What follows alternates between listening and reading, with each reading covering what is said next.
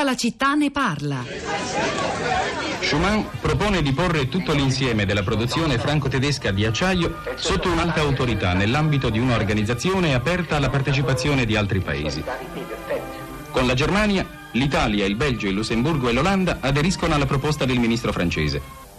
Le delegazioni dei sei paesi hanno il compito di elaborare un progetto di trattato da sottoporsi ai rispettivi governi. In poco meno di un anno si raggiunge l'accordo definitivo suggellato ufficialmente dalla firma del Trattato della CECA da parte dei ministri degli esteri di sei paesi. Il trattato viene poi ratificato dai parlamenti. Si inizia immediatamente il lavoro. A presiedere l'assemblea comune vengono chiamati nell'ordine Spaak, De Gasperi e Pella fino al novembre 56. L'Europa che usciva dalle macerie della seconda guerra mondiale e firmava il 18 aprile 51 eh, il Trattato di Parigi, la comunità europea del carbone e dell'acciaio, lo sforzo di mettere in comune la produzione delle due materie prime più importanti per avviare una produzione industriale allo stremo ed è dentro questa cornice che avvennero i, grandi flussi migratori che videro gli italiani protagonisti in prima linea numericamente verso agli altri paesi della CECA ma anche verso la Svizzera, come ci ha raccontato Tony Ricciardi, quando insomma l'immigrazione vedeva noi protagonisti, noi emigranti ed era gestita da accordi tra Stati, eh, cosa che oggi si eh, considera forse un'utopia, ma in realtà eh, guardando al progetto pilota di corridoi umanitari, come suggerivano i nostri ascoltatori a prima pagina, è forse l'unica via da perseguire. in realtà il mondo guarda con attenzione anche a quel progetto pilota, è interessante, se ne è parlato ieri al Consiglio di sicurezza delle Nazioni Unite, ne ha parlato Sant'Egidio con la cancelliera Merkel, la Francia sta prendendo decisioni simili, chissà, chissà. Rosa Polacco, Social Network. Ciao Pietro, buongiorno. Beh, questa mattina è molto interessante scorrere i commenti che arrivano sul profilo Facebook della città di Radio 3 perché eh, davvero questa volta ci sono posizioni molto diverse. Non, non capita eh, così spesso in realtà, anche se quando capita normalmente è su questo tema, su questi temi, quelli legati al fenomeno migratorio. Per esempio, eh, Cesare scrive: Di fatto li stiamo già traghettando, visto che li andiamo a prendere parcheggiati in acque li- libiche o quasi. E Fabio si chiede su quale base scartate a priori e non date voce alla posizione che le nostre società non possono accogliere più altri migranti a causa delle tensioni sociali che sono già evidenti e che solo chi vive in realtà realtà privilegiata e non vive. Queste sono delle posizioni eh, che stamattina si affacciano sul nostro profilo. Poi ehm, ci sono eh, anche molti altri ascoltatori che commentano come Assunta dice in una realtà utopistica nei paesi dove c'è la guerra, esclusa la guerra civile, dovrebbero essere gli stessi presidenti dei singoli stati a mettere in sicurezza il popolo, dovrebbero istituire navi statali per accogliere il popolo per poi inviarlo nei paesi dove non c'è guerra previo accordo con gli altri stati accoglienti. Ehm, Massimo dice: certo, un servizio traghetti diretto abbasserebbe i costi e garantirebbe la sicurezza di coloro che invece devono affrontare il rischio di una traversata pericolosa, impedirebbe odiosi sfruttamenti da parte della criminalità organizzata, ma il problema di fondo che mi pare rimanga è quello di poter stabilire con certezza identità e provenienza dei migranti, che dovrebbe essere svolto nei centri di accoglienza, ma prima della partenza dal luogo da cui fuggono in una parola nei campi profughi ma per fare questo bisognerebbe allestirne sempre di più, numerosi ed efficienti, in grado cioè di fornire assistenza e garantire diritti prima della partenza. Ed è quindi con grande stupore e soddisfazione che sento dell'esistenza di iniziative come quella della comunità valdese che avete dato all'inizio della trasmissione, perché finalmente qualcuno che si sta attivando e non solo per ricavarne un beneficio diretto. Franco da Reggio Emilia, buongiorno e benvenuto. Buongiorno. A lei.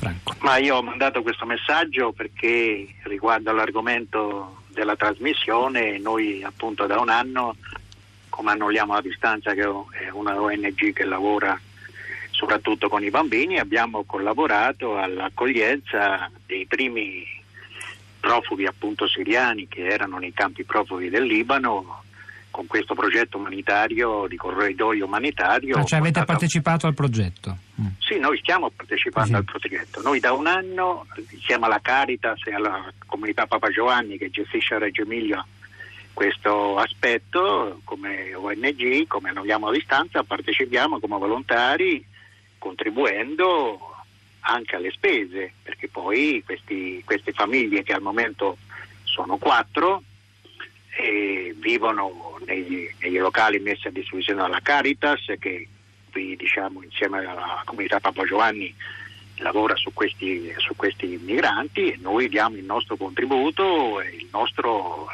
azione di volontariato. Io il giorno 5 dovrò accompagnare una famiglia dal dentista perché devono curarsi i denti. Senta, queste persone facciamo. si sono integrate, lavorano magari più adulti, questi piccoli vanno Queste persone, come dicevo nel messaggio, hanno fatto corsi di italiano e adesso stanno facendo stage lavorativi, sperando che questi stage poi si concretizzino in un'assunzione. Grazie Franco da Reggio Emilia, Renato da Genova, buongiorno. Buongiorno. A lei. Ma ehm, a cosa vi riferite come, mm, come messaggio? Ne ha, perché ne ha mandati ah. tanti? Abbastanza. No, dicevo che... Eh, Credo sui numeri, lei sia intervenuto in particolare ed ha suscitato così la curiosità della redazione che l'ha richiamata perché poneva il problema dei numeri dei migranti, mi sbaglio? Esattamente, esattamente. Cioè, eh, notavo una, una, una differenza eh, abissale tra tra i numeri che vengono attraverso corridoi umanitari, che sono poche centinaia, e invece quelli che arrivano purtroppo dal mare con, con, i sistemi che conosciamo, che sono mille volte di più. Eh, quindi è una perplessità condivisa da, da, tanti, insomma, però le voci che abbiamo sentito oggi, anche quella governativa del vice ministro degli esteri, che da una parziale risposta la danno, insomma, sono un problema i numeri, ma non sono una vera obiezione, diceva Mario Giro. Rossana dalla Brianza, buongiorno. Buongiorno. Eh, il mio messaggio mm, voleva dire una cosa ancora più semplice sì. eh, di quella che ha detto la signora che ha iniziato, che ha stimolato questa sì. trasmissione. Eh, basterebbe ci fosse la volontà politica di dare i visti. La gente che parte, che migra, è perché ha due soldi per poter pagare gli scafisti. Se, soldi, se con questi due soldi potesse mm, prendersi un volo aereo, un traghetto di linea e venire in Europa con un visto regolare, allora le ONG potrebbero operare sul territorio con l'accoglienza e l'integrazione. Gli scafisti non avrebbero più traffico, non avrebbero più mercato e forse non, più, non finanzierebbero più eh, tanta malavita sia in Italia sia nel loro, nel loro, paese di origine, non morirebbero in mare, non verrebbero stuprate le donne, non sarebbero incarcerati. Grazie Rossana. molto eh, più semplice. Chissà, chissà. Grazie davvero. Allora io, uh, Rosa, ripasso la parola a te innanzitutto perché c'è qualcosa da dire sui social network, no? Ancora sulla puntata di oggi.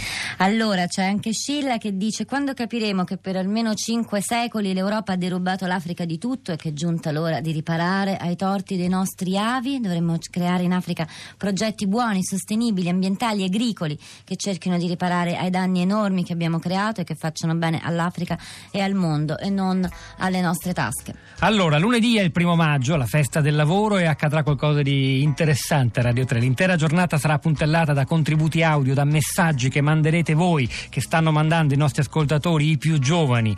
Eh, il primo maggio di Radio 3 infatti funziona così. Potete spedire un WhatsApp audio al 335 5634 296 6 lasciando nome ed età, eh, rispondendo a queste due domande. Che lavoro vorresti e cosa vorresti dal tuo lavoro? Eh, noi queste cose le riprenderemo, le manderemo in onda, le riutilizzeremo per tutta la giornata. Lunedì al microfono e di tutta la città ne parla ci sarà Rosa Polacco che oggi era al mio fianco, io sono Pietro del Soldato, c'era Fiore Liborio alla parte tecnica, Piero Pugliese alla regia, al di là del vetro anche Cristina Falocci, la nostra curatrice Cristiana Castellotti e Florinda Fiamma che ha lavorato sulla città di radio3.blog.rai.it tra poco il riascolta di alcuni estratti audio e altri materiali per approfondire. Buon fine settimana, a lunedì.